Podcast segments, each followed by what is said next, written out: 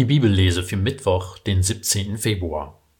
Aus dem Lukas-Evangelium, Kapitel 9, die Verse 49 und 50.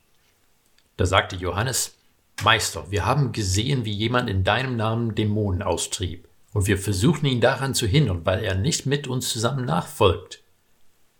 Jesus antwortete ihm: Hindert ihn nicht, denn wer nicht gegen euch ist, der ist für euch. In dem Text von gestern haben wir gehört, wie die Jünger sich darüber gestritten haben, wer von ihnen der Größte sei. Jesus hat dem Gerede ein Ende gesetzt, zumindest vorübergehend, indem er gesagt hat, dass der Kleinste unter ihnen der Größte sei. In diesem Text hören wir, wie Johannes erzählt, wie sie beobachtet haben, dass einer, der nicht mit ihnen umherzog, Dämonen in Jesu Namen ausgetrieben hat. Davon abgesehen, dass diesem Mann scheinbar etwas gelungen ist, woran die Jünger kurze Zeit zuvor gescheitert waren, schau mal kurz in die Bibellese vom Montag, wollen die Jünger jetzt wohl einen exklusiven Anspruch erheben. Sie reisen mit Jesus und sie waren schon von ihm beauftragt, diese Dinge zu tun.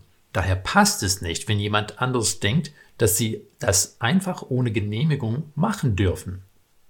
Dieses Ereignis erinnert an einer Stelle im Alten Testament. In 4. Mose 11 finden wir, dass Mose 72 Ältesten auffordert, zum Offenbarungszelt zu kommen, wo Gott sich ihnen offenbaren wollte. 70 sind gekommen, aber zwei sind nicht mit den anderen zum Offenbarungszelt gekommen. Der Geist Gottes ist über die Ältesten gekommen und sie haben angefangen, prophetisch zu reden. Bald kam aber jemand aus dem Zeltlager zu Mose und sagte ihm, dass auch die zwei, die im Lager geblieben waren, angefangen haben, prophetisch zu reden. Josua hat das gehört und hat Mose aufgefordert, es ihnen zu verbieten, weil sie nicht mit Mose waren, als sie prophetisch geredet haben. Mose sieht das aber ganz anders. Mose antwortet, Eiferst du um meinetwillen? Wollte Gott, dass alle im Volk des Herrn Propheten wären und der Herr seinen Geist über sie kommen ließe. Josua wollte Mose besondere Stelle als Vermittler zwischen Gott und dem Volk verteidigen, aber Mose war es lieber, dass Gott möglichst allen unmittelbar begegnet.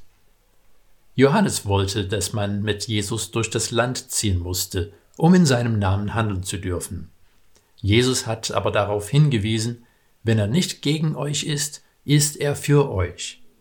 Dieser Satz darf nicht rücksichtslos auf jede Situation angewendet werden, aber wenn jemand in Jesus Namen Gutes tut und Menschen hilft, Befreiung zu finden, soll ihre konfessionelle Bezeichnung oder Frömmigkeitsstil nicht entscheidend für uns sein. Im Gegenteil, wir können uns freuen, wenn viele mit anfassen, denn die Ernte ist groß, aber es sind wenige Mitarbeiter.